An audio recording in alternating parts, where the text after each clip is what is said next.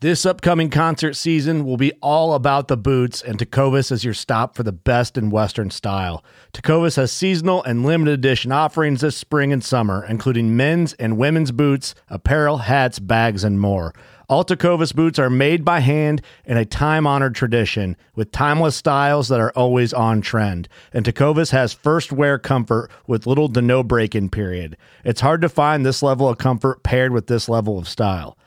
Stop by your local Tecova store, have a complimentary drink or two, that's WCB style, and shop new styles. The smell of fresh leather and friendly staff are at your service. Many stores even have leather custom branding to make your boots truly personalized. And with regular live music and events, there's no in store experience like it. If you can't make it into a store, just visit tecovas.com. That's T E C O V A S.com. They offer free shipping on all boots, as well as free returns and exchanges, and ship right to your door. Go to tecovas.com and find your new favorite pair of boots today. Fishing like a local isn't just about catching fish. It's about connecting with the environment and the people who call it home. It's about hearing the stories and traditions that have been passed down for generations and sharing unforgettable moments with the people you meet along the way. Fishing like a local is having an experience that stays with you forever. And with Fishing Booker, you can experience it too, no matter where you are. Discover your next adventure on Fishing Booker. Did you get the report back on what they thought? No, uh, eventually it showed up, and I mean, he wasn't kidding. It was a shoebox. Wow. And it looked. I mean, it, it wasn't even. It wasn't even like clear packaging tape. It was brown packaging tape. Perfect. It looked like cocaine. something, yeah, something that would come out of South America. yeah. Something that I guess that I guess everything that comes from South America is packaged the same way.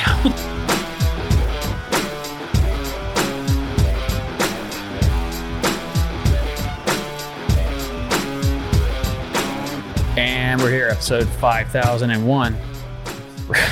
If you're following along, I don't know if I'm going to keep numbering them that way, but no, yeah, you don't have welcome to. Welcome back. Yep, welcome back. Today we have a very special guest. Um, I'm going to let you introduce yourself, however you want the people to know you. Oh, that's scary. Uh, I'm Graham, and I am the person crazy enough to try to start a rum company with a couple fishing friends, having no idea how the alcohol industry works. That's a great opening. True There's story. foreshadowing in that. yeah. And with that in mind, this episode is powered by Frigate Reserve Rum. Today we are drinking on the 21 year, which is quite delicious. It is And very good. Learn more about it. And I think this episode is also brought to you by Whiskey and Whitetails. Whether you're at home, at a hunt club, or a strip club, we got whatever you need to uh, get the night done. so, yeah. So, Graham, we uh, chatted a couple weekends ago, I guess, and um, and I got a lot of the deets of the story, and it was just too good to not put it on a recording and let other people hear it. And I purposely haven't spoiled anything. I haven't told Gus anything. Gus knows nothing, so you could start wherever you want. But yeah, and, and story it is, and uh, you know, as, as I told you, we we kind of have to uh, set the legal uh, disclaimer early on. Some of these stories might have slight exaggeration to them, just so uh, in case anybody gets super serious about coming to us and saying, "Well, you can't do that and you can't do that." That's the part I was joking about. yep, this is blanket legal statement. this is hyperbole, and uh, we're going to talk about pirate ships and. Was there murder? No, no murders. No murders. Any any good alcohol or liquor, as we've learned, uh, whether it be whiskey, rum, gin, vodka, has a good story that goes along with the brand. So some of it's true, some of it's not. We'll leave it up to the audience to figure out which is which. exactly. Elijah Craig claims to be the father of bourbon uh, because he had, he was a traveling preacher that carried fish and oysters in his barrels and uh, decided he was poor, so he wanted to make bourbon and, or whiskey rather. So he ended up using fire to burn that smell out of it, and that's what created bourbon. But that's one of ten stories that also claimed they started bourbon. So uh, the this uh, this industry that the whiskey folks are all going to realize that stories are stories, and uh, a lot of them are based on truths, half truths, or in this case, maybe total lies. But either way, this is the story. Hey, as long as as long as no police officers come after us for this, we're perfectly fine. Oh, that's easy. If you're a cop, stop listening. Done. I told him to. So it started Uh, with a dream. Not really. It started with a fireplace. Yeah. Oh, what a. I guess I'd never really been had to think about exactly where to start, but um, you know, probably backing up to to kind of who we are is probably the good starting point because we're we're a couple fishing friends, um, and you know, you see so many so many businesses get started by business people, but we were all kind of doing our own thing. I was guiding. Um, one of our partners, Oliver, had a couple fishing lodges. Our other partner, Clint, had some lodges, and uh, the other kind of rounding out person, a gentleman by the name of Flip Pallot, uh, he'd been in the fishing industry his entire life. He was a guide. He had one of the most successful fishing shows to ever exist, and probably the only guy who can be mentioned in the same sentence as Ernest Hemingway who's still living. And uh, we just over over the past decade just were friends. We we uh, always came across each other's paths. Uh, Clint and Oliver both had lodges in the Bahamas. It was a a place dear to my heart, and uh, they introduced me to Flip, uh, and we just kind of all became friends. And uh, Clint is a 13th generation white Bahamian.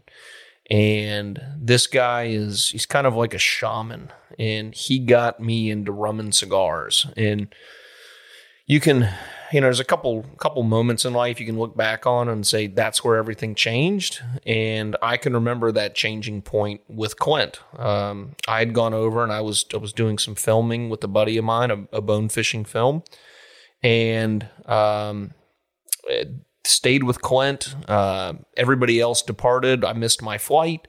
I said, "Do you mind if I stay a couple extra days? Uh, I can't get another flight out." He goes, "That's no problem. Stick around." And this poor guy was was running this lodge, guiding people cooking. He was he was awake about 22 and a half hours a day. And Wow.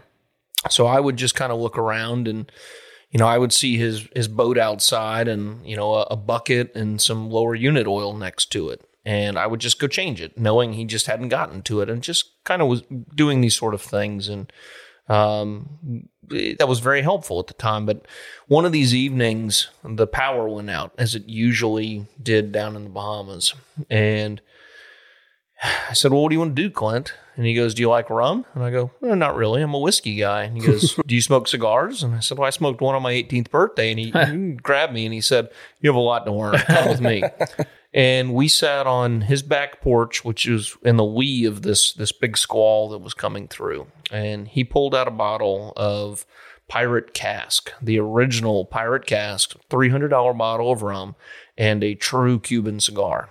And 90 something percent of the Cuban cigars in the Bahamas are fake, but Clint actually imported the cigars and knows all the Cuban people. It's just one of the many lives that he lived. And so we sat there and drank rum, smoked a cigar, and talked life. And that was one of those moments that I knew everything's different from here. Uh, everything that this guy did was different than how I would have done it. Uh, I probably was a very more straightforward business marketing person. And listening to how this guy was starting this bone fishing lodge was the complete opposite of everything I would do. I, I said, you know, where are you going to run ads? Do you have a social media plan? And he goes, no, none of that. And He goes, I don't, I don't understand that. He goes, my, my thought is, is that if I make it so special that when somebody comes here, it's the best thing they've ever done and they become part of this family, they're going to go tell their closest friends how great it was.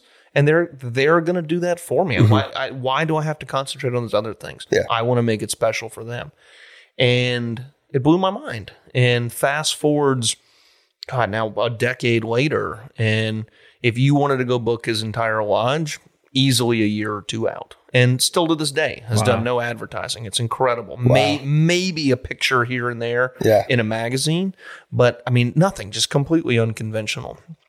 And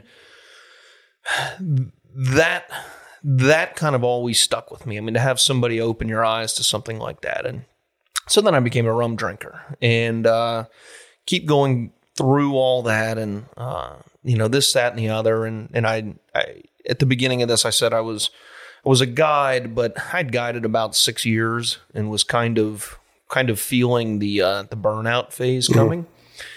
so I jumped into finance. Um, God, talk about burnout. That was really not fun. It it paid the bills, but I, I think I had to pay for it with my soul, and was kind of always looking for an out. Yeah. And we had this uh, this night in the Bahamas where it was Clint, Oliver, Flip, and myself, and a, a few other people, and we were we were sitting around their campfire out there, and and for all of us, you know, a, a fire is a very special place where everybody kind of bonds and comes together, and and I looked around and everybody had a glass of rum, just straight glass, no ice, no mixers, no nothing. But it wasn't a, hey, I'm going to pour some rum. Do does everybody want some? It just it just happened. People just went and got it themselves. Yeah.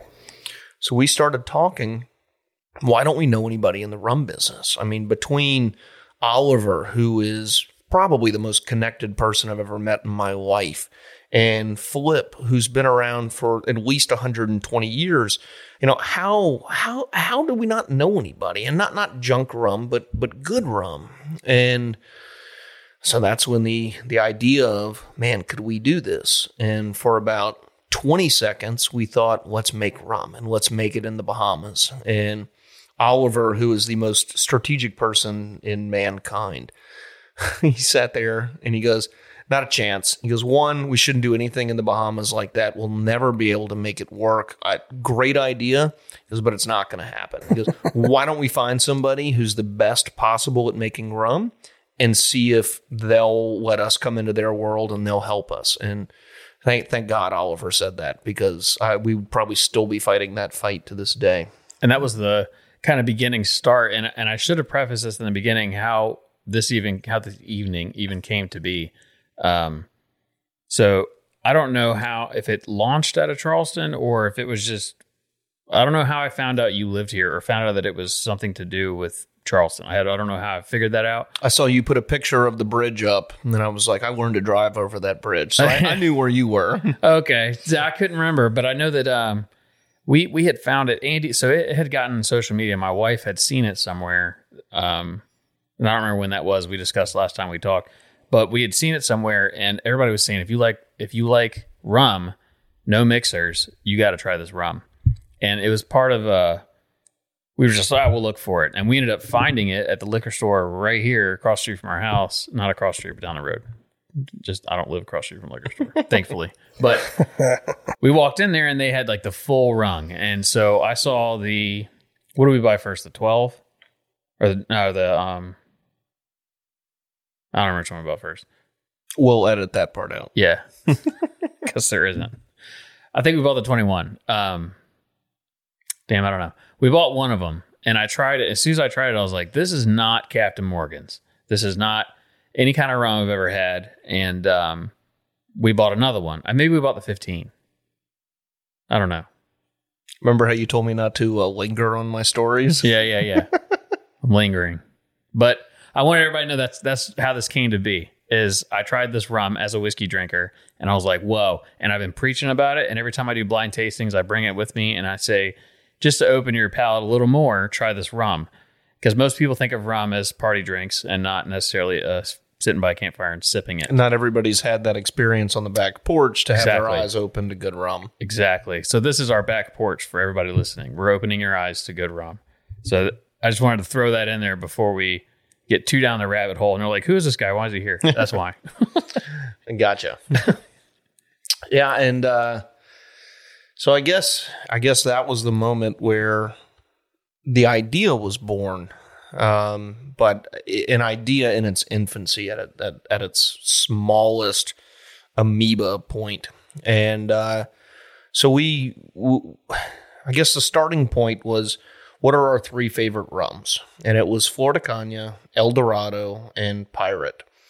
And um, you know, we never claim to be anybody that knows anything actually about rum. We don't we don't have the verbiage of oaky and all these sort of notes. We we don't know. We just we know what we liked, and and those three rums were kind of the ones that we always found um, found a reason to come back to. And so for about the next six months, uh, I called any and everybody I could to figure any possible avenue to find a way to get to these guys. And I mean, calling a local liquor store, hey, where do you get Flor de Caña? And he'd say, oh, I get it from John. And, you know, call John. And he says, oh, well, I get it from this distributor. And and I, I kept hitting these these language barriers where, uh, you know, you encounter Spanish at some point, and I, I speak less than zero Spanish, and it became it became difficult. Um, but eventually, I, I ended up getting a hold of somebody, uh, and it turns out El Dorado and Pyrat are made by the same company out of Guyana. Very, very nice people, but just did not seem like if we were actually going to grow, that they had enough uh, enough of a reserve to let us do anything. Maybe they did. I, I don't know. It just it just it didn't seem that way. And uh, working the Flor de Caña Avenue, uh, got a hold of some guy, and you know, trying to explain to these people.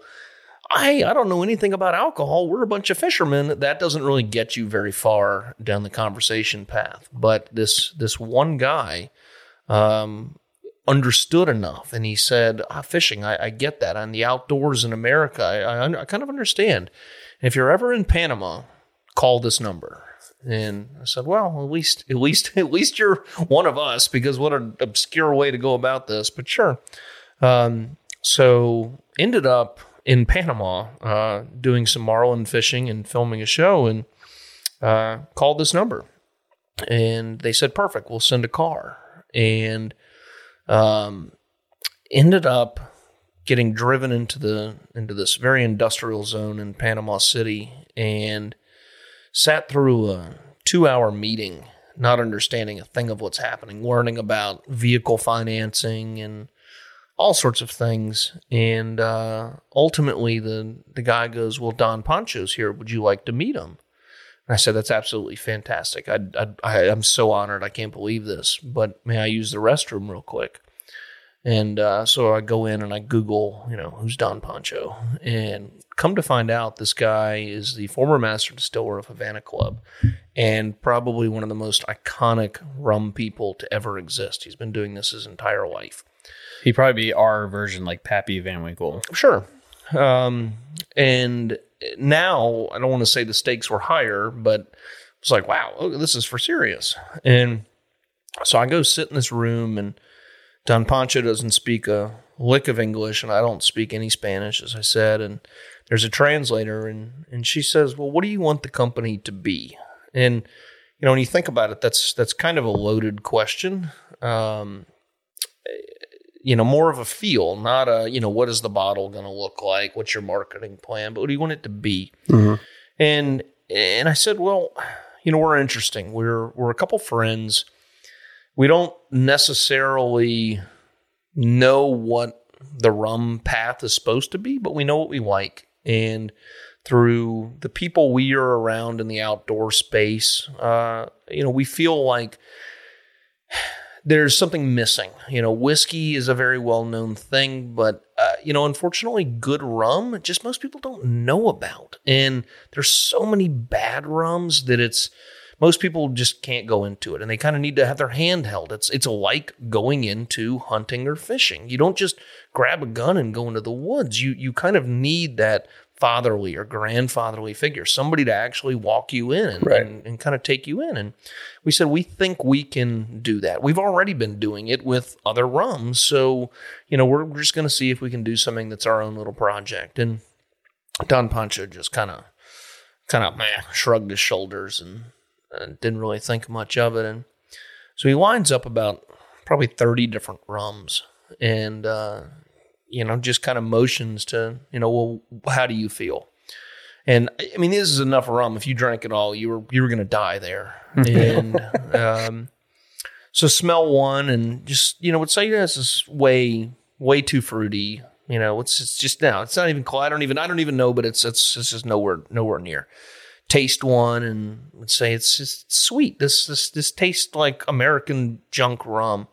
And I got to one and I tasted it and I tasted it again and I put it down and I said, That's it. And he, he looked at the translator and she said, What do you mean? And I said, I don't need to try anymore. Um, I, you know, on, on behalf of everybody involved, these guys that taught me rum, that's it. That's that's what we feel rum should be. I, I don't need anything else. Whatever, whatever that is, and I'm I you know, please take no offense if if that's the worst one, but that's just how we feel. Yeah. And uh, Don Pancho cracked a smile, and it turns out he understood English perfectly and just didn't want to talk to me. and he goes, "That's my rum. It's the only rum I've ever put my name on. That's a 30 year, $500 bottle of rum. I will open the reserves for you and make you anything that you want." No shit. and said, "Well, that." and he he laughed and he goes, "I'll get close." so uh, that's pretty much the 21 year. Uh, wow, really? to, to this day, yeah.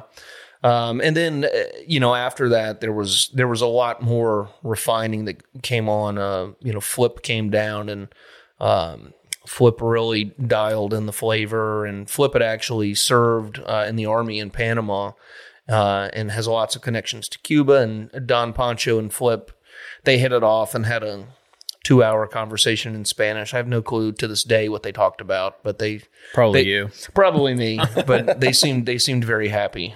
Um, but that was that was the start of it. Uh, that was when we said, "Wow, you know, we've we've got some juice here. yeah. Let's uh, let's take it a little further down the path." And little little did we know that was just the beginning of the nightmare. Uh, just to re say that again, Don Pancho would be kind of like our Pappy Van Winkle. So this would be like going to a Buffalo Trace distillery or Sazerac, sitting down with some man that you don't know, but you know he's famous. He pours you some stuff, you taste it and say, That's delicious. And he goes, That's family reserve. And then he gives it to you. So like this is a this is a big deal in anything in anything in life when someone is a master curator creator of something and they give you full reign of it so it's just it's no wonder i liked it so much my refined palate It's that's exactly what it is. but yeah um and so that's everybody's like oh that's a good story it's like well that's where Like I said, that's where the night that's where the nightmare began. that's where it started so from that point forward it gets wild Yeah. Uh, if if I could if I had known then what I know now, I probably would have stopped and said this is this is as pleasant as it's going to get. Let's just stop right here. Um so next next came bottle manufacturing. How hard can that be? Um oh boy, was I wrong. Um so once once we got the juice, um you know, for the for the business side of it, that's where you know have to have to pull some capital together and you know try to forecast. Okay, this is you know I, forecasting something you have no idea about. It it'd be like me trying to tell you what the weather's like on Venus in the spring. Like I have no idea. Right. Um, so you know, did the best, did the best we could, and uh, luckily we had two great financial guys that were one was a close friend of Oliver's and one was a close friend of Clint's, and um, they put this money in knowing they would probably never see it again. But you know, we're we're eager to be behind something, and to thank them to this day for that is amazing. Um, and eh, so with the bottle, you know, we wanted it to be something unique, and this goes very much back to Clint, who, you know, as I said, it's it's got to be right, and it was so tempting to just put it in a regular bottle and say, hey, let's do it. You know, let's let's get it out there and let's, you know, the product's so good it will sell itself. But we we wanted to have a longer vision on it, and you know, it's how many how many times do people get to start their own something with no committee oversight, with no board, with no venture capitalist. I mean, when it's you and a couple friends, and you get to do whatever, Whatever you want. you want. And Yes. so let's let's really make it ours. You it's gold mine that's the dream yeah. So uh, Clint, as I said, Bahamian, uh, he found a intact rum bottle from what we dated was the late 1600s. No kidding. Um, and he found it 20 or 30 years ago on the beach, perfectly settled after a storm between the rocks. It looks like somebody had just set it there. And the amazing thing was the neck was intact. Uh, and most bottles you find from an old period of time in the Caribbean, the necks are broken because, I mean, truly a pirate would take his cutlass, crack the neck off like you would a champagne bottle. Gotcha. And they're all broken and they're all broken in the same way. So to find one intact, that bottle went down probably with the cork still in. And So we filled this thing up with water, and it was almost 750 milliliters perfectly on the nose. And we said, This is it. How hard can this be? Again, very, very wrong. Turns out it's incredibly hard. Um, so took this bottle dimensions and pictures, um, and prior to computer technology, glass manufacturing used to be very much an artistic form. And I won't I won't say who it is, but there's a very famous French glass manufacturer that makes a lot of the big names out there. And I got into a full blown argument with him, uh, saying, Why can't you make this bottle? And he said, Nobody can make this bottle. And I was like, Well, they made it 400 years ago. Yeah. Pretty sure you can make it. And he says, No, glass does not work like that. Um, so that was one of the funny things. Um, and then ended up working with a group in South America and learning about how you have to go through this with drawings and engineering and uh, I'll, I'll get into some of that a little bit later but the having the distortion So I didn't mean to interrupt. sorry. oh this is my first podcast Yeah, so figure okay. up I thought No, no, I was, I was gonna because it's audio. I was gonna describe the bottle. It's kind of like maybe you should describe it just so people know what what we're talking That's a about. good point. Yeah. Um, so the the the the original bottle that Clint found, uh, it's it, it, it's it looks old. There's nothing about it that's that's perfect. Uh, it's it's a very kind of cylindrical, long neck. They the original ones were called onion glass because they kind of had a shape of an onion. And then as they developed better technologies, they started to kind of flatten that onion out into a cylinder. Um, but that was that was kind of the iconic rum bottle shape. Um, so it kind of looks like a pot still. I think most people know what a pot still Yeah. looks like. It kind of looks like like that, but not as not as flat. It's more bulbous, and, Yeah. it- and it's you, it's not crystal clear. It's got waves to it and some, as you called them, imperfections, which I think they're just a beautiful piece of art.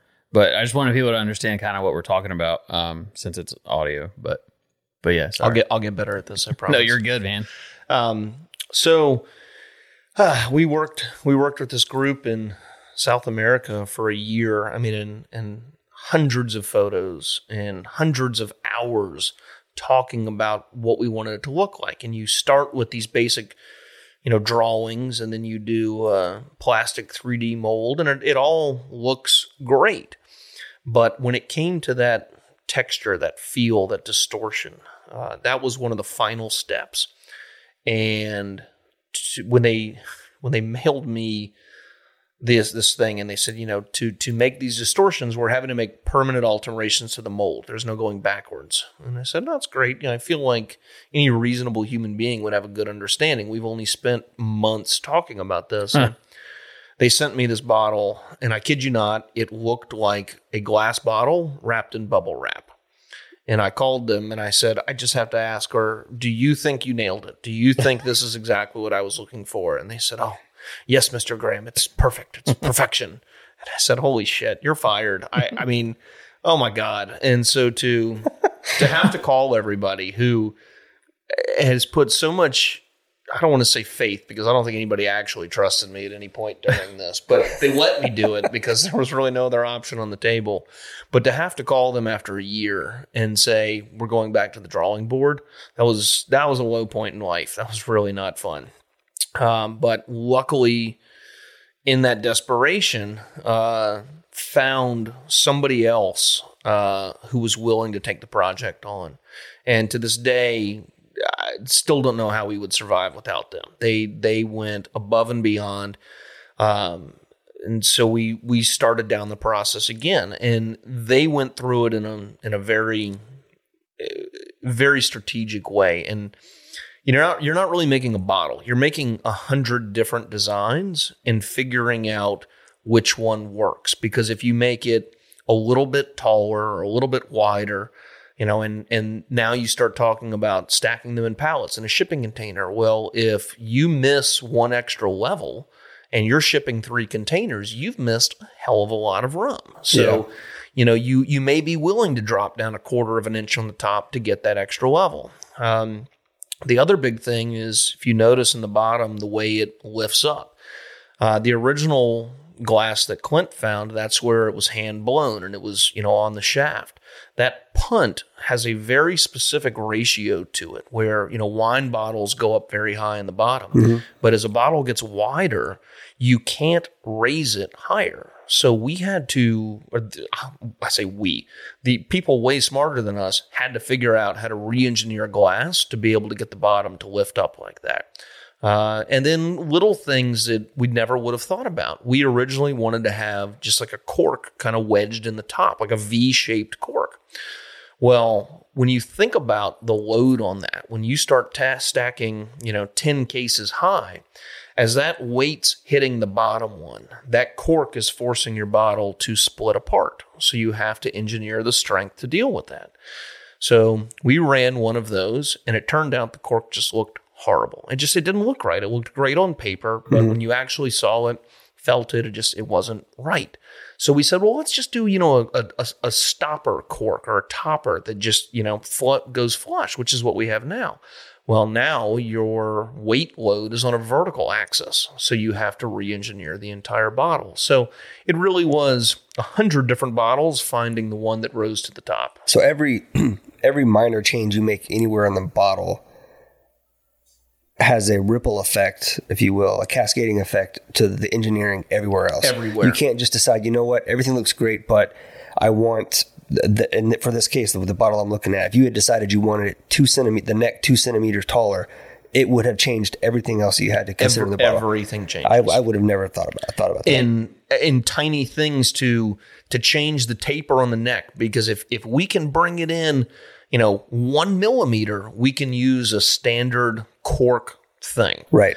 And but now because of that taper change it has to be wider or thicker to accommodate weight loads And I, I never would have considered, you know, you're talking about engineering the bottle, but you're also thinking about not just the bottle, but you're thinking three, four, five steps down the distribution process Exactly. and everything else, which is, man, there's a lot of thought that goes into it. I would have never considered. yeah it uh it, it was an unexpected thing i mean it, it took us well over two years to have a bottle that was that was perfect I can also understand now why you go to a liquor store and you look at bottles and 95% of them are all the same shape because it's they, they found a just pick it. simple, a simple, easy, Yep. you know, repeatable process. They call a company and say, "Hey, give me a bottle," and they give you a bottle. Yeah, and and a lot of them, it, when you actually start start looking at it, you know, I I enjoy looking at things like like your stack of bottles side by side because a lot of them are actually pieces of pre-made stuff that they've gone in Yep. and they've added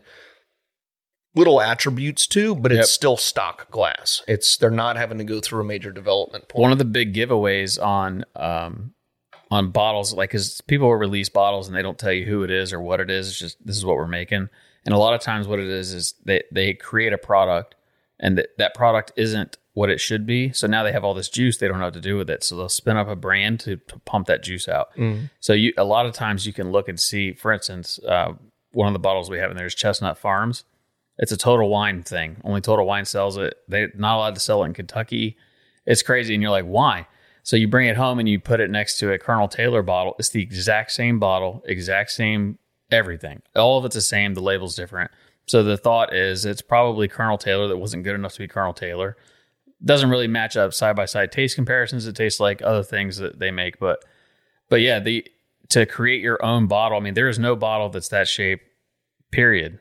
I mean, it's a crazy looking bottle, and like the respect that I have for you and the company and your people that are helping you with the company to wait this long and to never give up because you could have just taken that weird looking bottle and been like, you know, screw it, we we got to put something out.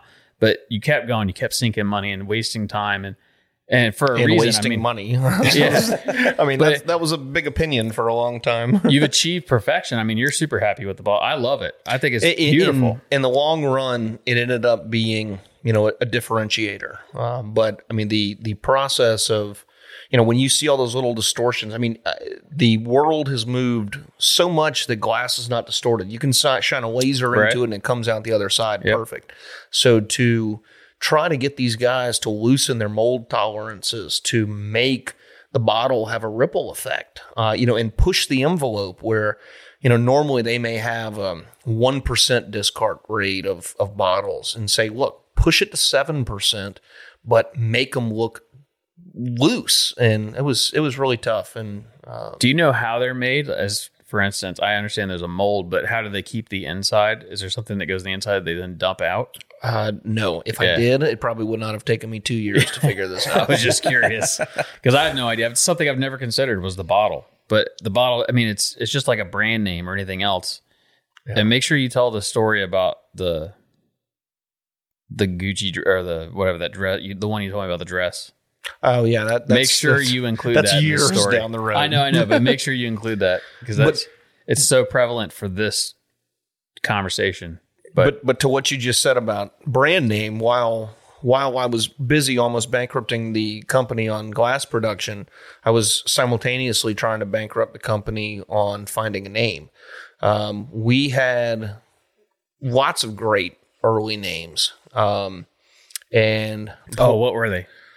Uh, um, one of the one of the guys, Ralph, who was the first, the, the two guys that put money in, he was one of them, and uh, we were on a fishing trip together, and I was I was talking with him, and I had I had taken an Ambien and told him all about this. Oh, you know, I've, I've got a relative who was Sir Francis Drake's uh, right hand man by the name of Hawkins, and he had this beautiful family crest with shells on it, and let's do Hawkins and blah blah blah. And then the next day we got up and fishing, and I told him the entire thing all over again. He was like, "What? Are you are you an idiot? You told me this last night." So Hawkins was a was, and we weren't we, we didn't even have the juice at this point. This this was just a harebrained idea, but then learned using family names that's not actually your current name virtually impossible. Um, We uh, the idea of like a banyan tree, a big beautiful banyan tree, uh, that came up, but that was Nobody that knows what that is. Nobody knows what a frigate bird is. Uh, That way, I was- think most hunters, fisher, because you know, other side of our company is hunting. We do a lot with hunting. I think most hunter and fishermen know what a frigate like. They've at least seen it on an offshore trip. Well, you tell the all Gulf. those people that say, "Hi, I'm calling with an inquiry about Frigate Reserve." You need to talk to them. Wow. Well, those are people that don't. Those aren't our people. You know, you're the fishing Exactly. community. We're in the hunting community. I think most people but in our world, the people that matter. probably the the most painful one. Those those other ones were just kind of you know sketches, loose thoughts. But the the big one was uh, there was this spot down in in Abaco in the Bahamas, um, and you'd have to drive through the forest for uh, for about twenty or thirty minutes. This big pine forest with parrots, and you'd get out and you would hike through this unbelievable changing landscape where you'd you'd walk through the pines and then you would get to once to what was once a flowing water system. So these these coral rocks have been smoothed almost into a moon landscape. And then you walk through an area called the coppice, which is um, uh, these hardwoods that are right next to the sea line. So you've got these these beautiful orchids and epiphytes, and it's I mean it's it's kind of like going through a jungle. And there's it's an old pig trail, so you, you see pig footprints, and you know you go through this, and then all of a sudden you pop out, and you are in this massive horseshoe flats bay. That's one of the most beautiful spots you've ever seen in your life, and it meant something to all of us. It was where we all kind of went to to clear our minds and just you know get alone. And it was called Cross Harbor, and we just had this vision of Cross Harbor rum, and it Nice. it, it was special. So the actual first dime that I ever spent after raising money from Dave and Ralph was to a trademark, patent, name, all that attorney. And I said, Cross Harbor Rum, signed, sealed, delivered. Let's get it done. Here's your check. Make it happen. And they came back and they say, You can't do it. We're like, What? Wait a minute. What? Yeah. and then uh, it was it was because there was some rum called Cross Keys that I, Oh, nobody's ever heard of, but they they defined it that well, since key was kind of a non-important word, Yeah. cross was the important word, and and Yeah. so that was devastating. We just Uh, went through all that too, and, and the things they come back that have both whiskey and whitetails involved, and it's like, come on, come Yeah. on, come on. Yeah, it's frustrating. so if anybody out there from Cross Keys is listening, I hate you. Screw you. no, I'm just kidding. Good good name. But anyway, Um, so back to frigate. So, so you know, we we bounced back and forth through all sorts of things, and again, another one of those learning curve things you you, you figure out is that if basically if you come up with a nautical term or something that means something to you, there's some guy out west who's brewing four beers a year in his garage, sells it under that name, and you can't use it. Uh, I mean, I'm I since Don Pancho, I am now fluent in Spanish because I read the Spanish dictionary Nice. forwards and back, trying to figure out any words. Still all taken. Um, and we we wanted the frigate bird as the logo very early on. Um, but frigate's kind of a harsh word. You know, there's some mispronunciation Yeah. things.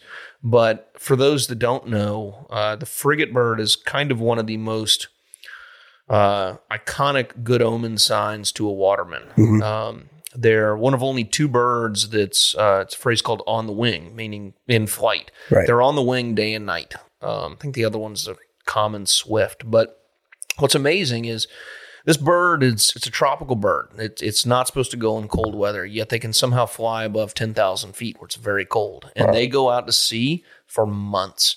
Um, They can never touch. They they can leave and not touch ground for two months, they which is fascinating. and they they can't touch the water. Yeah, because they don't have oils, correct. which So- is let the, which is let, which let yeah you know I'm not. well, for the people that, that's what keep, helps them stay aloft is they're so light. If they touch Exactly. water, they drown. but a- their survival is somehow will eat 'em. based being over the ocean. Right. So they go out to sea and they they can do something that no human has figured out to do.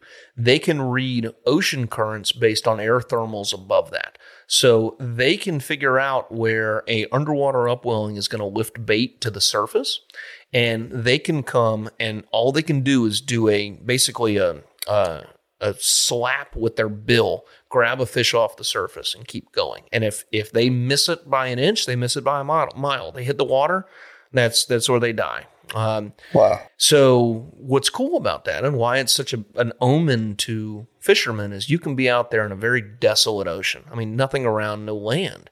But if you see that frigate bird and he's in that motion of working something, you know he knows something that you don't. They'll they'll follow marlin, they'll follow bait, and it's just always been one of those iconic things. Uh, and that was always special for us. I mean, there's there's something about being a guy that's just drawn to the water where you don't mind going out completely by yourself. And the bird does the same thing. Yeah.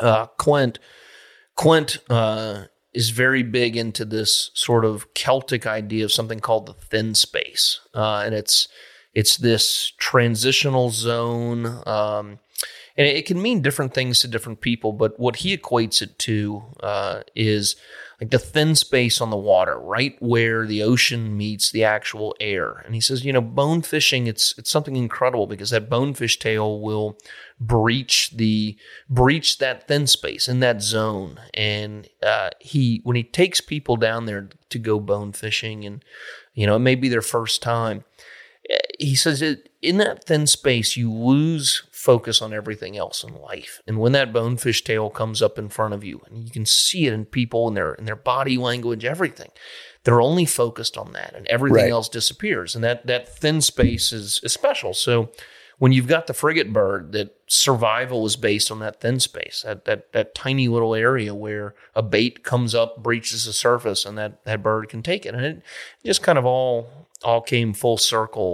And um, once we once we put it together and said you know what forget if somebody can't pronounce it it will mean more to the people as you said those that know it That it know will it, mean right. more to them Yeah. Yeah. and it's it's and it's that's the reason great. I know it is from fishing. We Yeah. go offshore in, in the Gulf specifically, and we saw. I mean, we were out. There's no land to be seen, and um, they they go out and they throw in those parts of the world. They throw cardboard and trash out there because it attracts bait fish, which attracts bigger fish.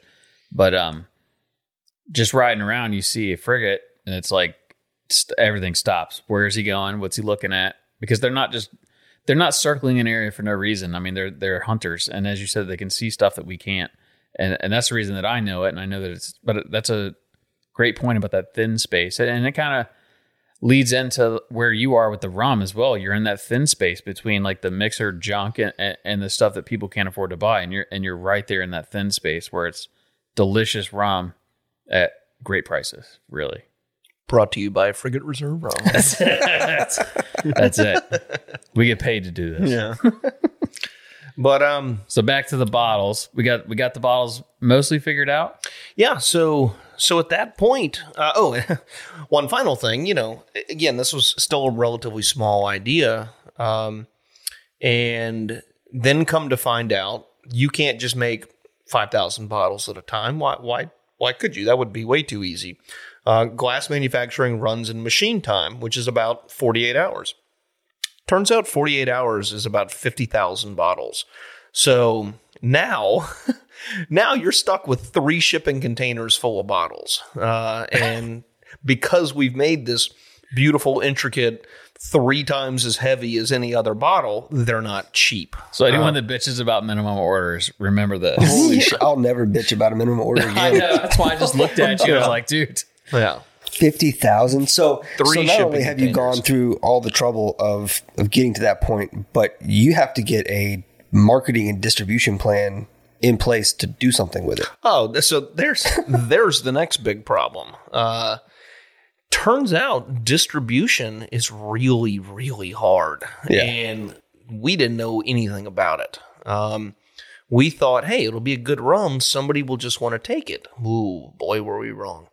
Um, for those that don't know, uh, every state has extremely different laws, uh, and there are many levels of distributors, from tiny ones that may only exist in one city to ones that exist across the country.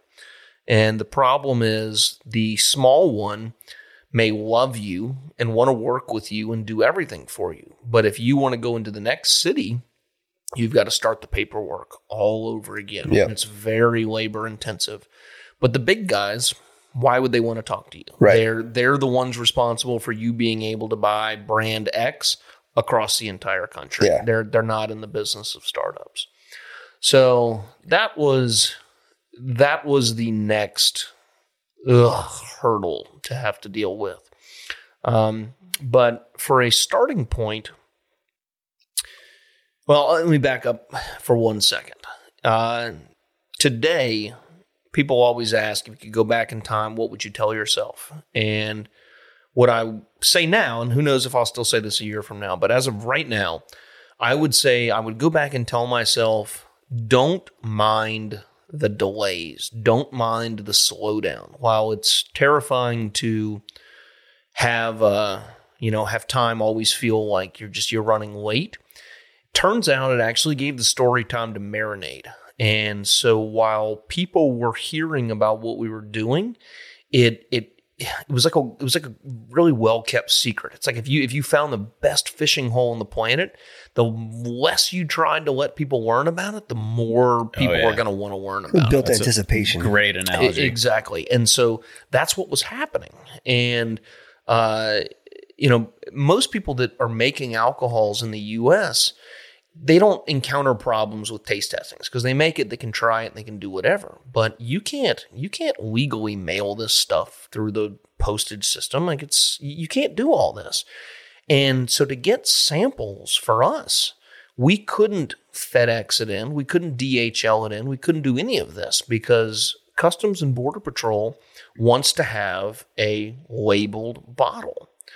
And uh, something that I didn't quite understand. Um, so at the beginning, when I was still living in the States and um, prior to moving to the Bahamas, the uh, the people in Panama said, "Well, we're, we're going to send you some samples." And I said, "That's perfect. I, I didn't I didn't know what I didn't know." oh, and this is where we start the hyperbole.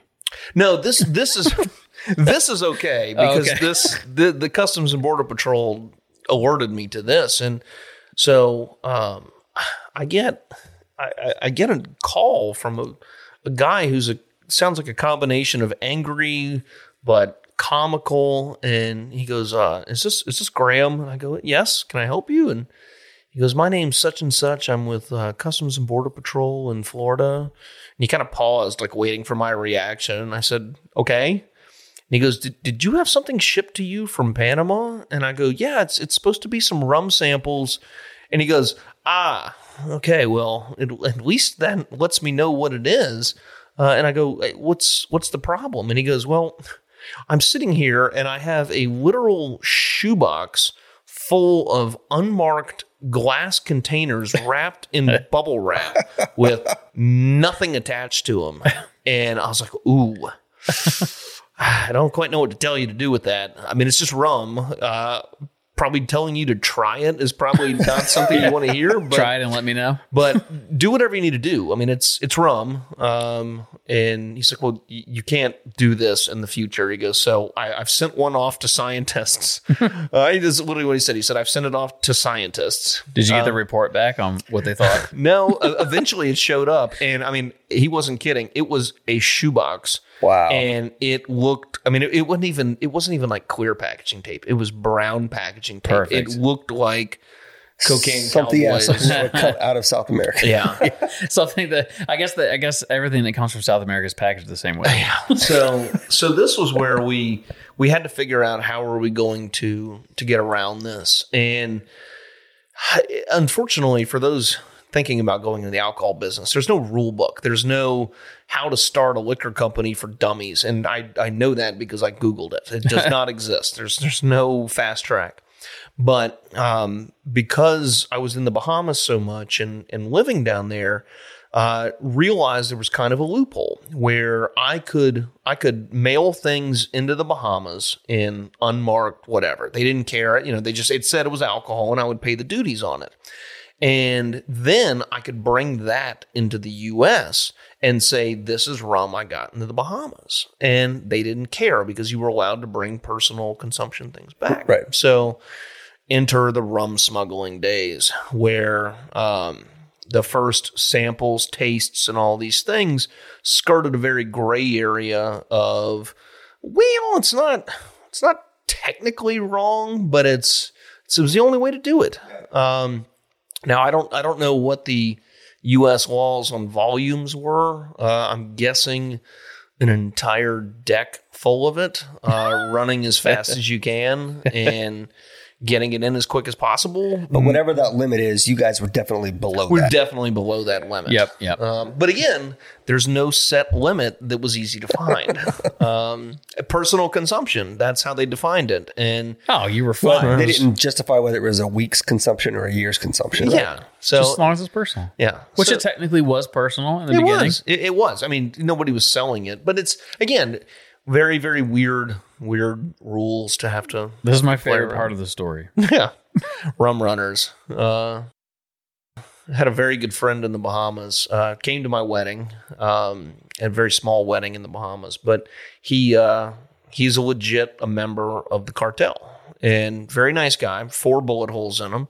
Uh, he watched out for me, and we were sitting around just having a beer one day, and, and I said, uh, blank name. I said, "Man, I'm I'm having this this terrible time. I've I've got rum stuck in Panama right now, and I just I can't figure out how to get it."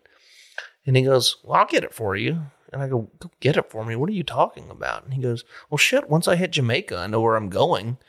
And I was like, "You don't have a boat." And he goes, "It's never stopped me before." This, this was the story.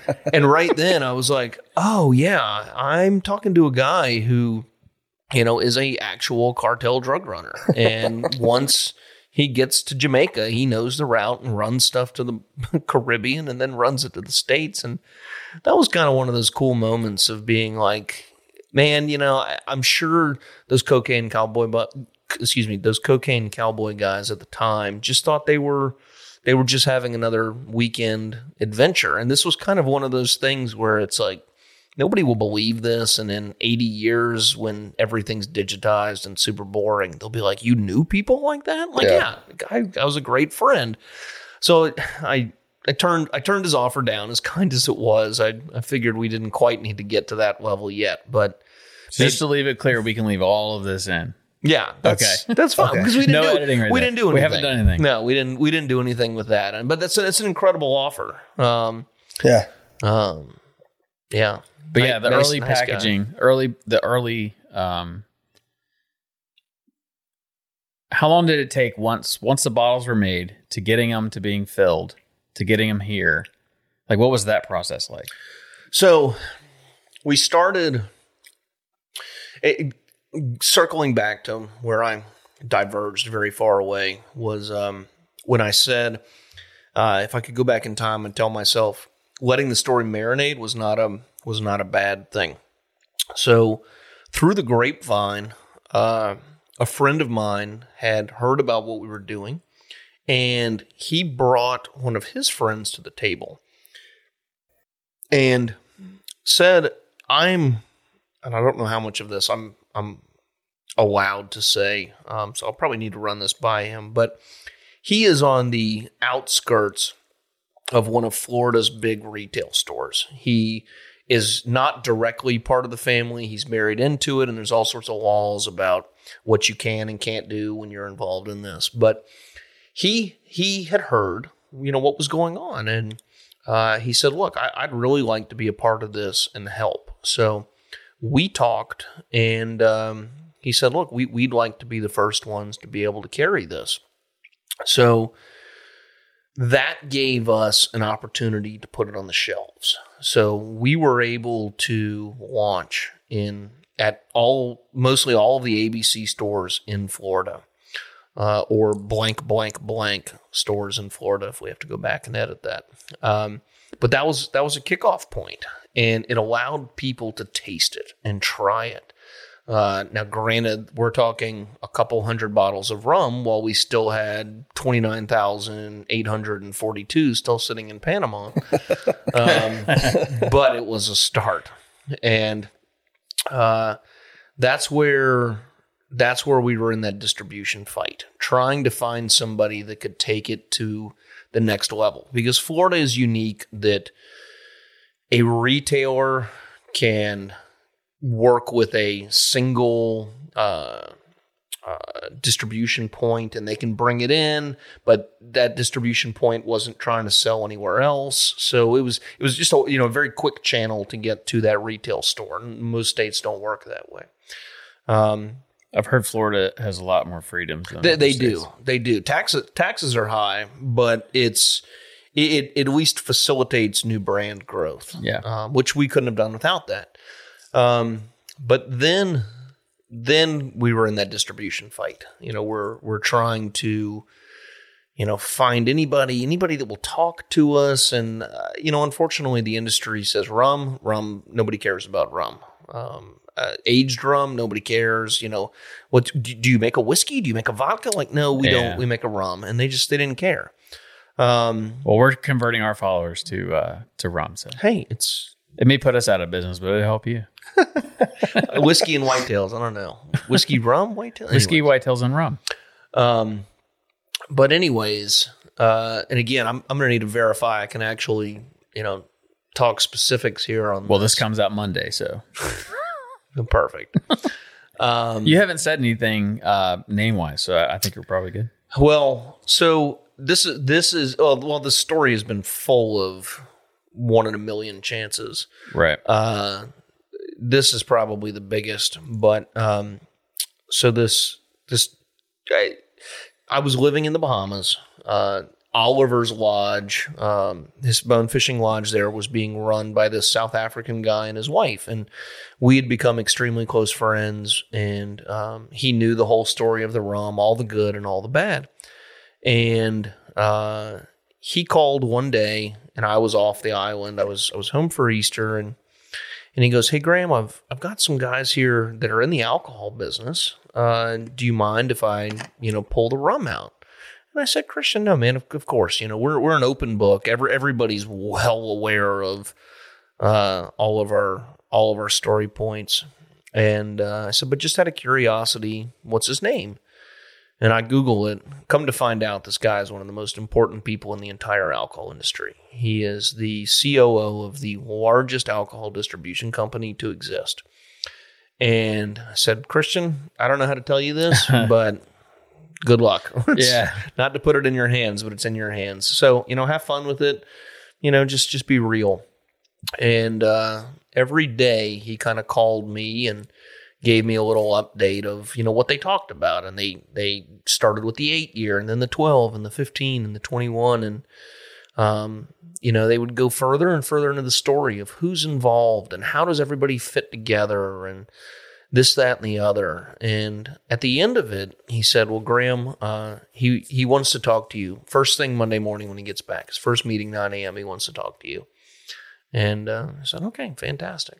So I take the call with this guy, and nice as can be, we we we talk for about an hour, and um, you know, this is probably a good time to address how everybody actually fits into this because I know I'm the one speaking, but I'm I am I assure you I am not the most important person in this at all. Um, so well, to us, you are. no, it's just because I'm here and nobody else lives in South Carolina.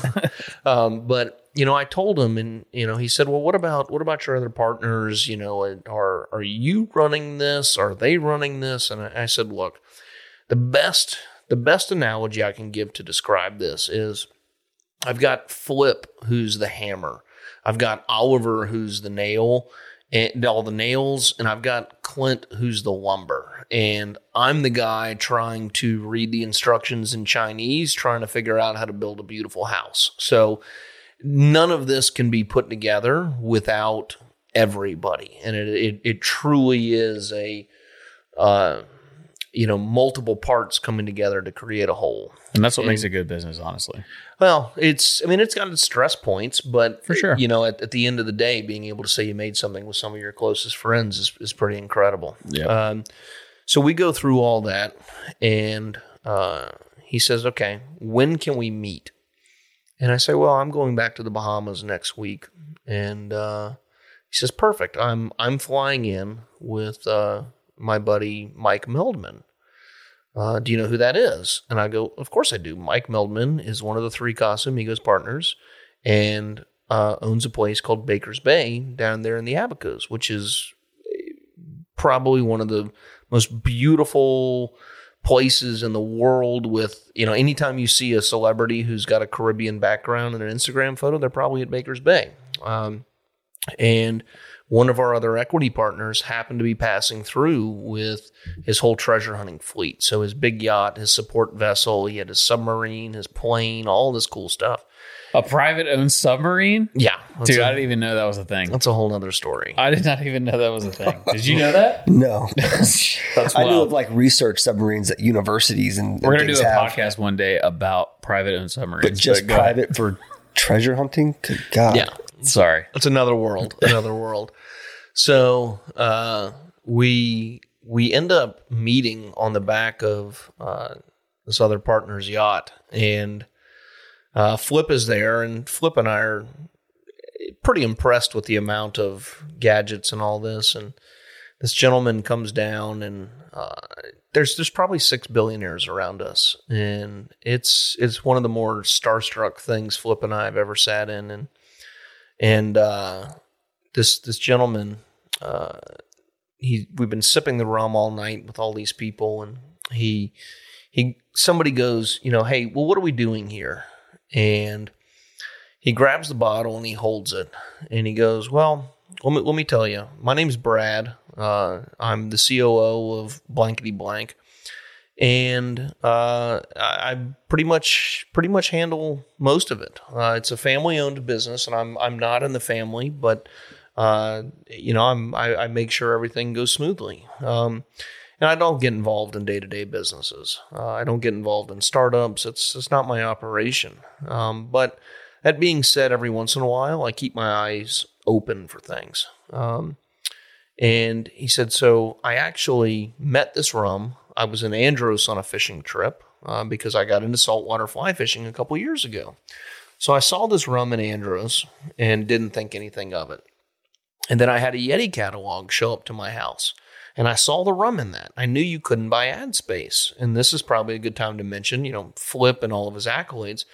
Flip has known Ryan and Roy that started Yeti since they were boys. Um, he knows their father very well Yeah. and, you know, hunted with them as kids. cool. Um, so, you know, very full circle in the outdoor space. And he said, but then I went to Abaco and fished at uh, Abaco Lodge and could not escape this rum. Yeah. He goes, and I sat around. He goes, I don't drink rum, but I drink this rum. So he holds the bottle up and he said, so there's there's three things that I look for uh, in in a product. And he goes, the first one is the product itself.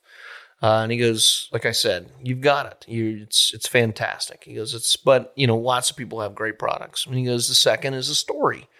Uh, and he goes, you know, again, you have it. You're you're the fisherman. You've fought tooth and nail in a business that you know basically chews people up and spits them out all the time. But you know, it's it's it's great. It's a great story. And he goes, but again, most people have one and two.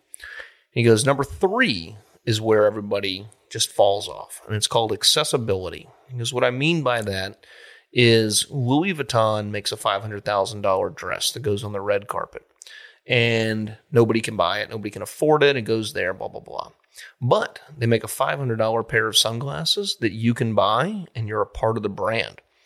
He goes, and you have that. He goes, you've got your aged rum and you've got your young rum, and nothing changes. You're still a part of the brand. Yeah. And he goes, so all those things uh, being factored in, uh, I've only done this twice before. Mike, you know, I saw the same three qualities with you and Casamigos. Um, before that, I met a guy selling vodka out of the back of his car by the name of Tito, and I saw the same three things in that. So, no shit. Flip Graham, if it's okay with y'all, I'd like to take you under my wing and uh, you know see if we can make this uh, something special. And Flip and I about backflipped off this Yeah. yacht, I and, bet. and that was uh, that was the starting point. Um, Wow. So then it took a couple months of preparation, and we we were getting ready to launch. We were in Texas. We did our big launch party. We were in the Yeti office, and one of the guys stood up from his desk and goes, "Man, they just canceled South by Southwest over this coronavirus thing." yeah. and then the world changed. so nothing nothing like having your launch party be the uh the kickoff to a pandemic. So it's uh since then it's it's been it's been going Yeah. uh and going you know we have no metric we don't we don't know uh, but people in the industry, uh, sales reps, and these guys, I mean, they've come over and they said, "Look, whatever you're doing, keep doing it." Yeah. Because we've watched way more established brands than you fall off, and somehow you're growing. So whatever you're doing, please keep doing it. It's incredible to see. And uh, going back to the beginning of the story with Clint building his lodge around the idea of if we make it great, people will make it part of their own story. That's right. And that's all we've done. Everything is a, uh, you know, why is it special to us? If that fits to you, it should be special to you. Right. And we we had this this mantra at the very beginning around that campfire that no matter who we bring in, no matter what happens, if it's not a person that we would feel comfortable pulling a seat up at the campfire, you're not going to be involved. And we've stuck to that the entire time. And so we we feel like every time somebody says, "Man, I love your rum," you know, I I th- this is why it's special to me. You know, you brought me into a rum world I didn't know. We Yeah. feel like we brought somebody up to that campfire. Yeah. That's it. And just to circle back on that, because it's my favorite story, and again, it's a audio only. So those that don't know, the Louis Vuitton dress is five thousand, or the sunglasses is five hundred. They both say Louis Vuitton on them. One is expensive, one is not. The Frigate Reserve rum bottles, all of them are the exact same bottle. The only thing that changes is the label, right? And is does the uh, seal change? It's it, honestly all that changes is the color of the seal. The color of the seal. That's so, it. So you're buying whether you buy the five thousand dollar dress or the five hundred dollar sunglasses, you're getting the same look, the same bottle, the same label. Just the age statement changes, and and I guess the seal color. Yeah, well, you know, we wanted to do that, and that was that was a tough fight. I mean, that's you know, it's a very difficult thing to to kind of have a group discussion, knowing that. I mean, that the the bottle cost relative to how much the eight year costs on the shelf is outrageous. I bet. nobody would ever do that. Yeah, but for us it was the the idea that if we changed it and cheapened it we would feel like whoever's buying that feels like they're getting a cheaper version and they would. we didn't we didn't we didn't want that to happen and because that's genius thinking. because there's there's plenty of people who like the eight year. Uh, we love the eight year. I mean, Sure. it- it- so there shouldn't be a difference. You know, you should be able to look at it and look at all four years and say, I like what I like, and there's no judgment that should be passed. And it's the the 21 year as it progresses back down So we tried to kind of hit those points where it made drastic changes. And that's why the 15 year and the 21 year kind of are in the same flavor category. And the 12 and the 8 have big jumps going into very much a more Flor de Caña flavor. So, I mean, there's plenty of days that I'm in an eight year mood. Uh, there's plenty of times sitting around having a cigar at a special event. I'm in a 21 year mood. Uh, and we we we just we got so lucky with Don Pancho that he was able to facilitate that that that we could do that. That's that's incredible. And so the 15, we were you, we were talking the 15s like the if if you're gonna buy like a hitter and you can and you can afford to splurge for the 15, the 15's like The, The hitter. The 15 gives you the feel of the 21 year, uh, and it's it's very close. Most of the magic happens at around 13 years. Uh, when you age rum and barrels, that's that's when I don't, for whatever reason, that's just when the drastic change occurs. Do you know what kind of barrels these are? Are they new barrels? Are used barrels? So, uh, you know, most people have this conception, kind of like whiskey, where whiskey goes into a barrel, sits there for five years, and pulls out. Ta-da! That's it. Yeah. Rum, rum for this capacity is not like that at all. When when it gets distilled, you get this massive batch, and it gets divided up. Some goes into a charred whiskey barrel, some goes into a raw barrel, some goes into a port barrel, some goes into a sherry barrel. Don Pancho may get creative and fill one with Play-Doh for all I know. Yeah. And, you know, as this stuff ages, it gives him these ingredients to play with. So, you know, we may share 90% of the same qualities as some of his other rums that he makes. But I always use the analogy it's like if you gave two chefs a 16 ounce porterhouse and you let them be in charge of spices. If you actually measure it, 99% of what they're serving you is the same thing. It's a, it's a porterhouse Right. but those little spices change all the flavor, and that's that's what Don Pancho does with with all that magic. So does he treat it not like a Solera, but more or less like a Solera, where it, as the evaporation occurs and the barrels get smaller and smaller, does it consolidate, or No. do they stay in that barrel for the entire 20 Don't years? use that S word with us. no, this is this is this is true true stuff. It was in there. So when they when they pull it out 20 years later, there's a quarter. It's quarter way full. yeah, lots of lots of angel shares gone. that sucks. That sucks. but Which is interesting that it's actually for a 21 year rum. There are plenty of 10 year bourbons that cost twice, three times as much compared to a 20 year rum. yeah, those are things I just don't ask questions on. Yeah, that's interesting. It's fa- well, I mean, it's just fascinating as as a we talk a lot about whiskey in the angel share and how much you lose in a barrel over time, and to think that something sits in one barrel for 21 years. Yeah, and you know what's what's scary, and I don't know if I'm violating some sacred law of alcohol manufacturing, but We won't talk if if there were no taxes or all these required distribution channels, if I could sell straight to a customer, you would not believe how inexpensive it is. Oh, I, I, It's- I don't doubt that at all. It's it's quite unfortunate.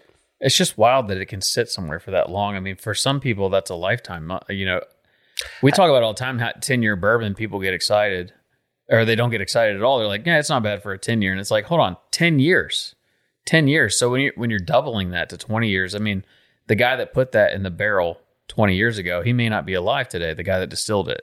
It's, it's, it's wild. It's crazy to It's about. incredible to think about. And and Don Pon- Don Pancho has been training an apprentice for what's probably approaching 15 years now, and she will take over all of what he does, and it's it's incredible. I mean, rum is all this guy has done his entire life. It's all he knows. Uh, it's it's an- 15 years sounds like a long time, but the more you learn about the alcohol business, it's, I would say it's a it- blank.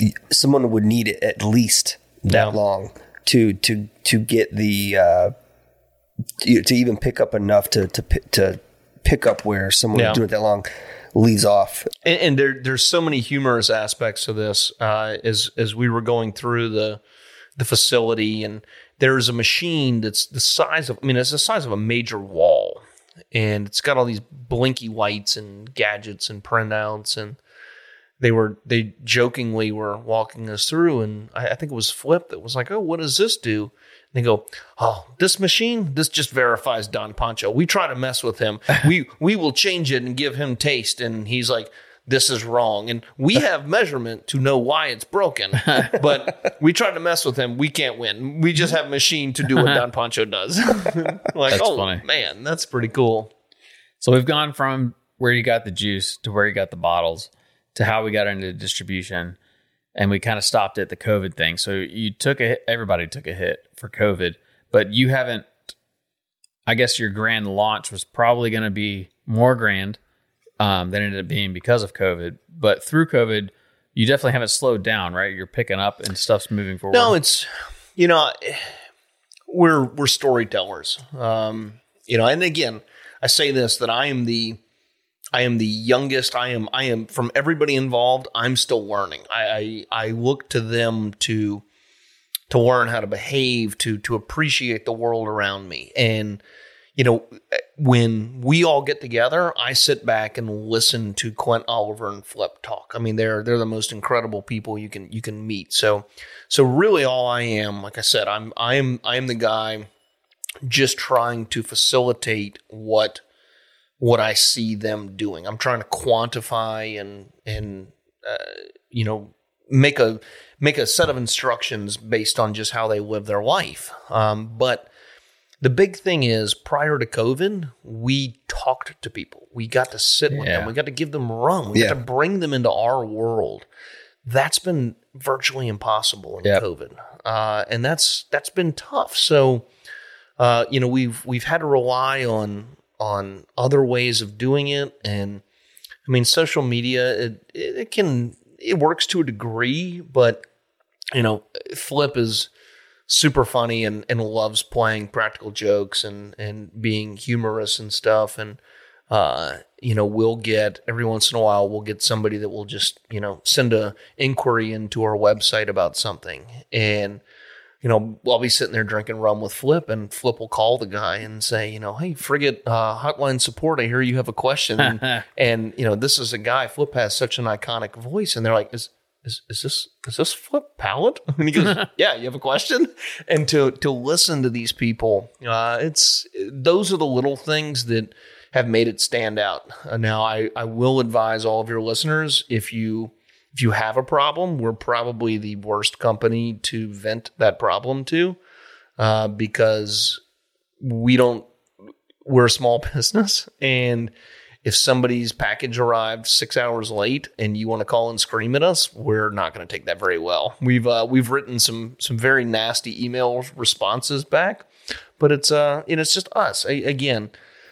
circling back to how much fun is it to have your own company and something I didn't get to tell you about, but on the bottle you saw those initials stamped in the back, and people always ask us, and uh, this is probably the first time I've ever actually said it anywhere. You know, knowing that Clint had a bottle that he found that was from the 1600s, we figured how cool would it be if somebody found this hundreds of years after Oh, us? yeah. So we put all of our initials on the back, and it's Graham Ralph Dave Flip Oliver Clint, and that's that was the starting point on it. We That's cool. we hit a couple other things on there that I'll save for my uh, my revisit on the next one. But that's a that's probably the first big secret I've ever released about it. Oh, that's awesome. I uh, I don't know that I've ever. I mean, I've noticed it, but I don't. I figured it was a branding mark. I didn't think that it was. Is there stuff hidden behind the label? Because now I got to go peel labels off. Hey, that's that's your adventure to All figure right, out. I'm gonna have an adventure now because I got several bottles in there to figure it out on. Are they all the? sa- I guess they're all the, they're all labeled the same. yeah, Okay, I'm gonna start hitting you up like at four in the morning. But I can't sleep. What does this mean? I I drank two bottles so I could see through without peeling it off first. yeah. But we we totally get the um the customer service side. Yeah. Our customers are the majority of them have had uh, issues with shipping, which is not our fault. You know, it's it's it's out of our hands. But I don't think that anybody that follows us and, and listens is, is going to give you any shit for anything. Like it's yeah. have Mo- good most people, just good don't get how tough it is. Yeah, they don't. But I think a lot of it's it's a small business. You know, if, if you want perfection, you know, order from Papa John's and, and hope for the best. But but and it's- you know we we have we have used a phrase very similar to that and um we've actually really only had one horrible guy and we, there's not enough time to read through the whole email chain but bob you know who you are and uh, asshole. And yeah bob bob it ended up being okay bob made a made a big apology but it's just like, Bob, who do you think you are? I mean, it's this is really hard. We're trying our best, and I'm sorry your rum showed up two weeks late for something that had to go through a distributor and shipping and all this. But you know, it's tough, and it's hey, there's a pandemic going on. Yep. It's tough for us. It's tough for everybody, but it's it's definitely tough being a small business with just a, a couple guys. Right, like we have three of us involved, or, and you have four or five involved. But it's it's like to to handle everything that comes through the door in the same. Like we try to be as professional and as nice and as quick as possible, but but there's a lot of things that are just out of our control. But luckily for you, once they get it, and same for us, once they get our product and they start making cocktails or drinking it, uh, all that kind of goes out the window. Yeah, There's a reason we have a lot of five star reviews is because I, I have a feeling people get it and like, let me try this thing out.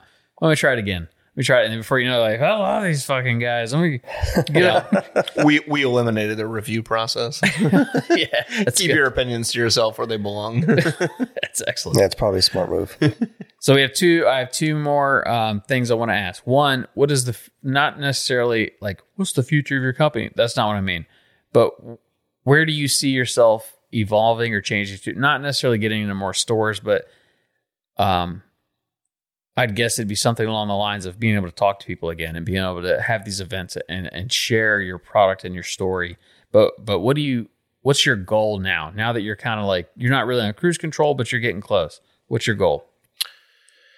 I, you know, I, this this rum just means something special to to everybody involved in a different way. I mean, Clint Clint is I mean, he's the rum shaman. I mean, this this is it. So, you know, here's a guy that has done many different jobs. I mean, he he brought Skechers shoes to market, was the cigar guy, as I told you about. He started a church for people that didn't like church, and now he's a bone fishing lodge owner. This this this guy this guy is he has the ability to jump from inspiring people in this way to this way to this way to this way. And here's just another thing. He he gets now to have a brand that's his own to say, I told you rum was great. Here, try a great rum.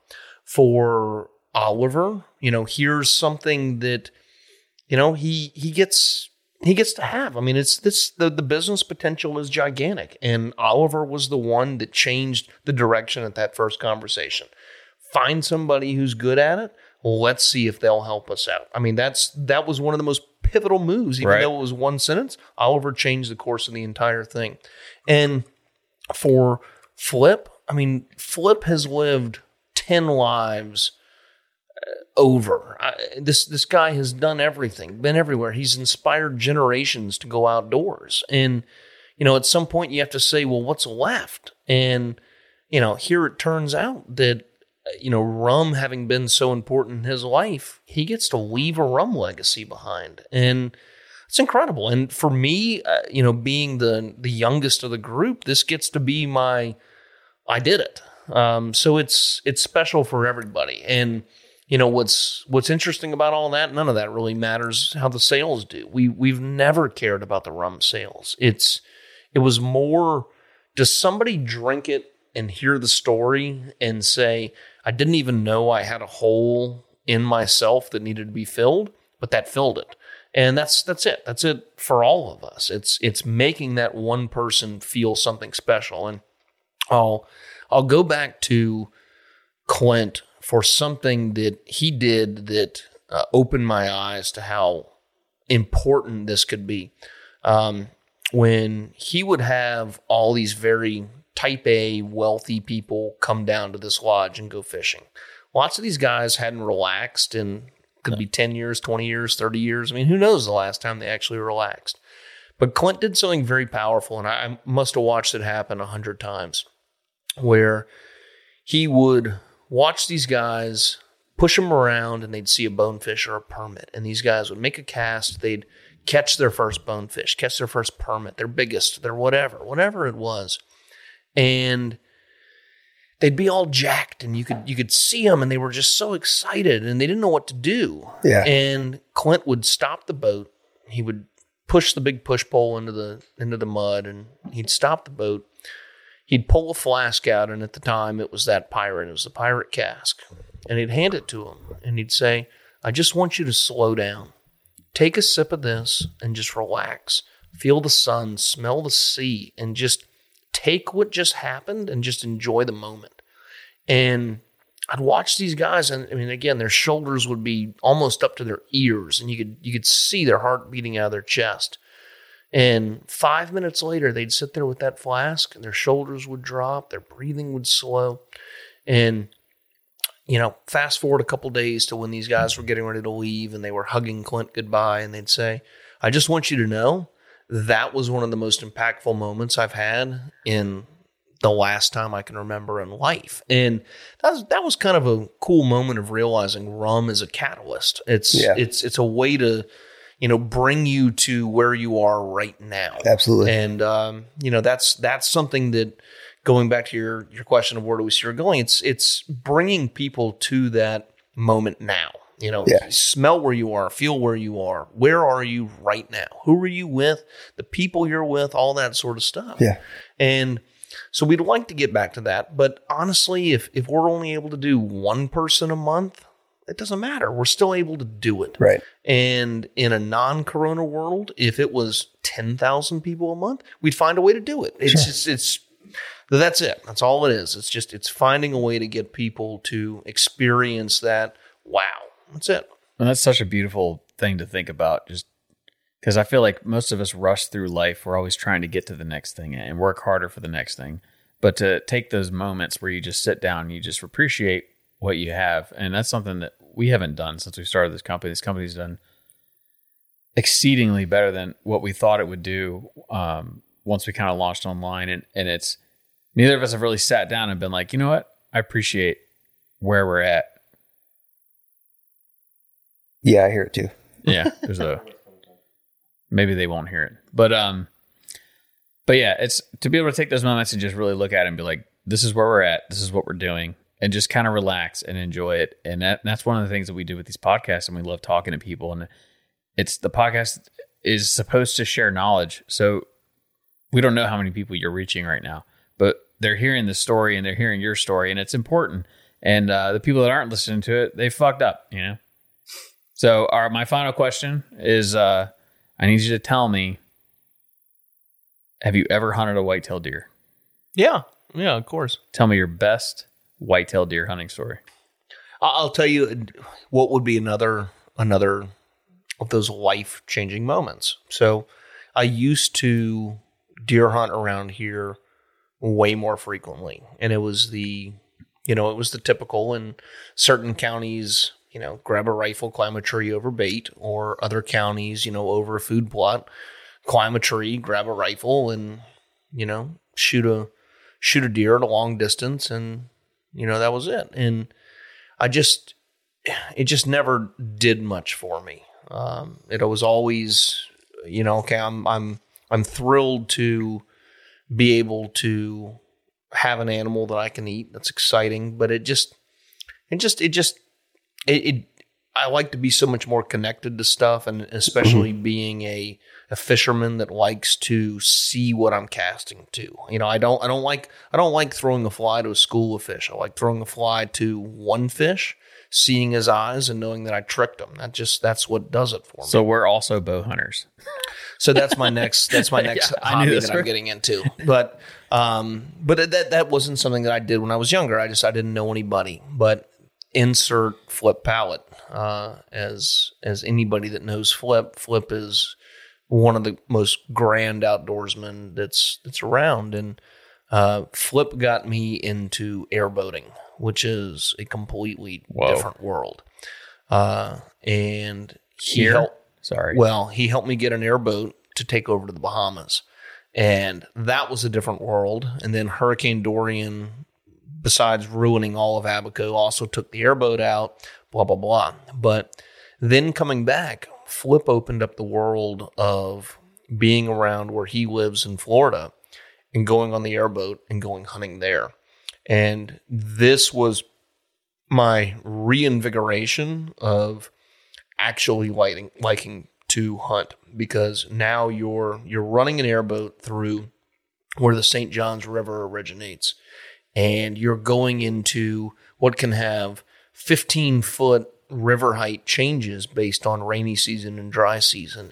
And these old what are Indian hammocks. I mean, these these islands in the middle of this marsh system that you know you look down and you've got arrowheads and clay pottery and Wow. fruit trees, and I mean it's it's you're in Indian world, and you're there and being able to walk through these areas and uh, I mean places that you can you can smell that the hogs have been there and and seen them and and getting to be involved in that sort of intimate hunting it's it's totally different. Uh, Yeah. they were sitting in a deer stand elevated and 150 yard shot. It just it didn't do it for me. But sitting on the ground and having a you know a small doe walk by at four yards and eat flowers in front of you that's incredible that's that's Yeah. what it's about Yeah. and flip is very much an indian it's that's just kind of how he is and that that's the new world that i'm going into so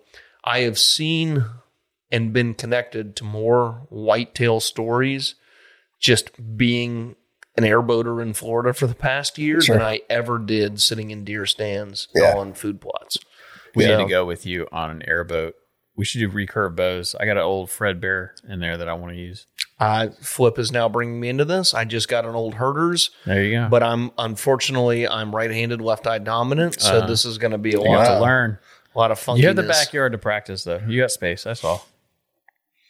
So, So, have you? uh Did you harvest it? Or did oh, I just did it on accident? Did you kill a deer uh, from an airboat? not yet. But that, that's the uh, goal. No, you know, again, I, I, I don't know if that's how I would set it. They, going out and just just getting to be a part of something where people aren't around. I mean, Yeah. I, you know, I mean, I, we watched. I, I had my wife with me on the airboat last time, and you kind of have to sit out on the edge of the land. You can't actually be on the land, so you're you're in, you know, what's considered the public area. But you know, we sat there and we watched a bobcat on the edge in the cabbage palms for an hour and a half, and you know, my wife, she was like, "Oh, this is amazing! I can't wait for a deer to come out." And then afterwards, I said, "Honey, you know, I, you didn't realize this, but with that little bobcat sitting there for an hour and a half, there was no deer anywhere Yeah. near." But, No. but anyways, it didn't matter. It No. didn't. It didn't matter. You know, you know, down there you have so many hogs that you can hunt, and uh, the last the last pig I shot down there was was probably four yards, and that's that's incredible. That's Yep. that's you you realize you're taking a life at that point, Yep. and it's you're not a, an assassin at 150 yards. It's and that's just- that's a big thing with, with whiskey and whitetails. When we started this company, we had a company that focused on hunting and, and more or less, I don't want to call it trophy hunting, but hunting and the kill. And this is not that's a, that's a tiny buck, but that actually has a story. That's the only reason that's on the wall. But this has a um, Uh, this company was never about that. We never wanted to be about. We don't post kill pictures. We post deer living. We it's the same thing with your fishing, sit around a campfire talking. It's the same thing with us. Our ours is just at a hunt club, and so a lot of the stuff that we do is at hunt club, spreading the good word It's that, whiskey. It's that point. It's that point when you're with with with buddies at deer camp or at hunt camp, or um, and it's after the hunt's done. Whether you've killed the biggest buck of your life, or you just watched a bobcat or a coyote for an hour and you didn't see a deer all day or all weekend. It's that moment when you're in the clubhouse or you're around the fire, sharing a whiskey, sharing a rum, uh, swapping stories, enjoying that time and that fellowship and that camaraderie. That's that's what made us want to start whiskey and whitetails, and I think that's similar to what you guys were. the campfire. exactly. Yep. So it's I it, I love it. I think it's um I think having a uh, a personal um, meaningful relatable reason why and around the company or that you build or a brand that you build uh, is is very important. It's the same thing with the with the whiskey industry going to distilleries and you talk about the different mash bills and the aging and and how these things come to happen. None of it's about the best pour. None of it's about the best kill. It's it's it's all about community, friendship, and getting to know people. That's one of the reasons we have a podcast. We don't come on a podcast and talk about the biggest buck we kill. We talk about the deer we saw chasing, or the buck we saw chasing a doe, or we talk about little fawn we saw that was stumbling around like a little puppy dog. Like those are the stories that we tell, and um, and that's the point of the company, and that's one of the reasons I wanted to have you on here because it's the exact same thing. You're in a fishing industry, um, in an alcohol industry, and we're and we're in a hunting and, and a whiskey industry, and it's really enjoyed this conversation. I'm excited for the next one. Yeah, we left out like 600 stories. I know, I know you have so many stories Yeah. to tell. As, as you were telling some of those stories, I was like, this this is starting to sound like one of those uh, those podcasts that you hear that they're released one time and it's like a six part series. You know? Yes. Yeah, and I'm, I'm I'm throttling a lot of this back. There's there's still a lot. I'm I'm frantically trying to think in my head. Wait a minute, can I go this direction? Can I not go this direction? Sure, There's, well- there, there's a lot left out. Why don't you get approvals and anything you need approval for, and then we'll have you back and we'll we'll talk about some of the more nuances with it. We just need to do this in in a foreign country where rules don't apply. Yeah, we, Yeah, I we mean, we, can could do that definitely say that we're in another, we're, we're on a private island somewhere. but yeah, um, is there anything that you want to say to kind of close it out? Where, what states are you in? Do you know? For, of course, I know. Okay, I'm just checking. what sort of question? You said you don't know metrics, so I didn't know if you knew all, no metrics or, or some. Or, Yeah, we're in Florida, Georgia, South Carolina, Illinois, and Texas. Um, And if you want a bottle of frigate, and oh, and and we're in another super gray area where we've got uh, online shipping for as as long as that's going to last. tell them where they can get that from. Just our website, frigatereserverum.com. If you go on there and and if you can't get it, um, you might know a couple guys that could probably help you get some. So Okay. Graham, we super appreciate this. The conversation, the 21 year you brought that you said was only for special occasions. Yeah, You brought it it. for us as a special occasion to us. Uh, we appreciate you taking the time to come. And for anybody that wants some, he told you the website to go to, and we told you how to get it if you can't get it there. We'll put it in the show notes as well. Yeah. And we're going to promote the hail out of this, and we'll make sure we send it to you. So uh, we'll leave it to you for final closing thoughts, Greg. You know, I guess I don't. I mean, there's there's not too much to say. I mean, it's it's it's kind of one of those those stressful things where day in and day out kind of feels like a disaster, right? I mean, it's it's Yeah. it's tough. It's hard. You know, I can't tell you how many times we've we've been sitting there and been like, "Oh my god, this is the best day ever," and then three hours later the phone rings and something happens, and it's like, "We're well, it's over." Yeah. and it's it's probably happened a half dozen times. Um, and I I always joke with people that if if you're a statistician, we're the most average company ever. I mean, we just we we just net out to nothing. It's just it's straight line. But if you actually look at the data points, we are the most volatile thing that's ever occurred in the history of mankind. We have these super high highs and these super low lows. Yeah. And sometimes they move at the speed of light and fast enough to pull your hair out.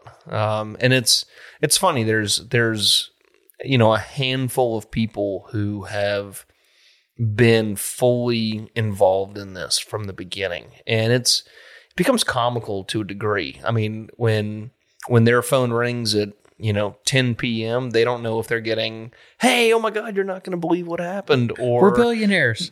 or shut it down. It's all done. Like it's Yeah. over. And so I guess the the kind of closing thing would be if anybody out there is thinking of doing this, don't do your research because if you did, there's a zero percent chance you would actually take that leap of leap of faith and Yeah. jump off the cliff. Just just do it. If if you think it's gonna work, do it. And don't ever lose your your focus of what do you want it to be, what do you want it to feel like, and keep that Clint style of your mind of if I build it right, it's going to work. You believe but if if you believe in it. if you believe in it, but if you try to start, you know, sacrificing little pieces here and there, if you if you say the bottle's too hard, I've got to, you know, let's just skip it. Let's let's get rid of this. Let's get rid of that, and you lose your personality. You're just you're just one more one. But make sure you have the support group of guys that you know we're all a part of to make it work because again i cannot stress this enough. This is not mine. This is not anybody else's individually. This is the culmination of everybody bringing their own piece to it. And if one of those pieces didn't exist this whole thing wouldn't exist. So always always be careful when you're when you're building something like that and Yeah. make sure it's right. And if you got a good product, make sure it's on fishing boats uh, in the Bahamas. Yeah. yeah. Always abide by all law enforcement protocols. Yes. so to make it special, uh, uh, rum, rum. So just cut cut that in. I like drinking. I like drink rum. Maybe I can find another version. Uh, I'll find another version. See if I can cut it in here. No, just throw the word rum on top of whiskey. Okay. Rum. So you say rum. We'll, we'll use your voice. Rum. There we go. That's it. Thanks, everybody.